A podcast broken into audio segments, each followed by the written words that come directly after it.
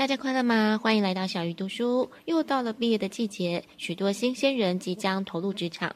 今天就来跟大家分享陈归英的关于前途，我真的知道二十一个练习，升职不踩雷。这本书即使是像小鱼一样已经在职场很多年的人，也会有收获。现在就跟小鱼一起来读这本书。很多人到了中年，心灵开始生病，因为看别人飞黄腾达，自己却无能为力，就很容易陷入自我怀疑。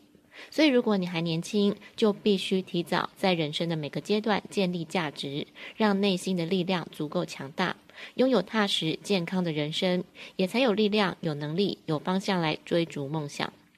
作者在这本书提到了人生中三百六十，希望可以有效、精准规划自己人生的阶段。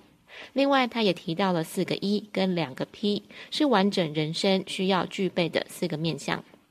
首先，先来看什么是人生中三百六十。如果钟面时间的刻度就是人生的缩影，一个小时就等于现实生活的七年。时针走完一圈，恰好就是人一生大约八十四岁的寿命。因此，作者认为人生可以分成四大阶段。从七到二十岁是学习的阶段，你需要用尽全力去充实自己、装备自己；而二十二到四十二岁是追求位子黄金阶段，用对的态度、对的方法去做对的事情。四十三岁到六十三岁是尽力追捕的阶段，这个阶段会逐渐享受生活，犒赏辛苦的自己；而六十四到八十四岁是讲求安定的阶段。你开始回归家庭，跟家人共度余生。接着来看作者提出的四个 E 跟两个 P。四个 E 分别是教育 （education）、经验 （experience）、接触 （exposure） 跟表达 （expression）。这就是完整人生的四个重点。教育可以决定人生的角度，在人生的赛道上，教育决定了起跑点跟切入世界的角度。而经验则可以改变人生的厚度，即使你只是一个打杂的，但是终将在人生中累积，作为生命的经验，丰厚你的职场价值。再来看第三个接触，它会影响人生的广度，开拓视野可以赋予你内心力量，遇到事情就不会情绪用事，知道如何处理最恰当。最后则是表达，可以传达人生的力度。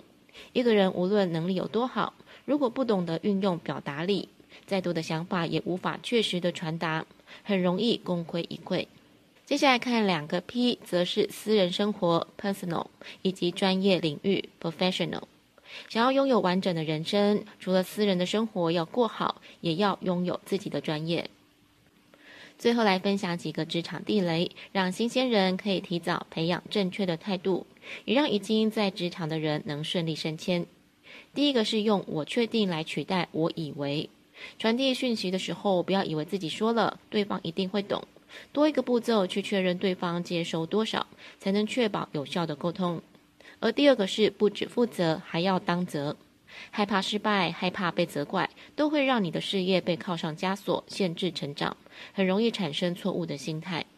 所谓负责，只是完成别人交代的事情；当责就不一样了，会把任务的成败后果负起全部的责任，愿意多做一点，多想一点，把任务视为自己成就感的一部分。第三个是大胆的表达，为自己赢得最佳的位置。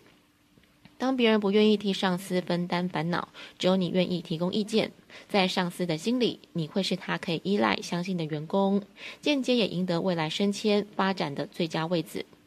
第四个是不要再说我没有意见，在职场上做出对公司有价值的事情才是重要的，即使意见不被采纳也不要紧，因为你已经踏出了舒适圈，这样的特质可以让你在职场上闪闪发光。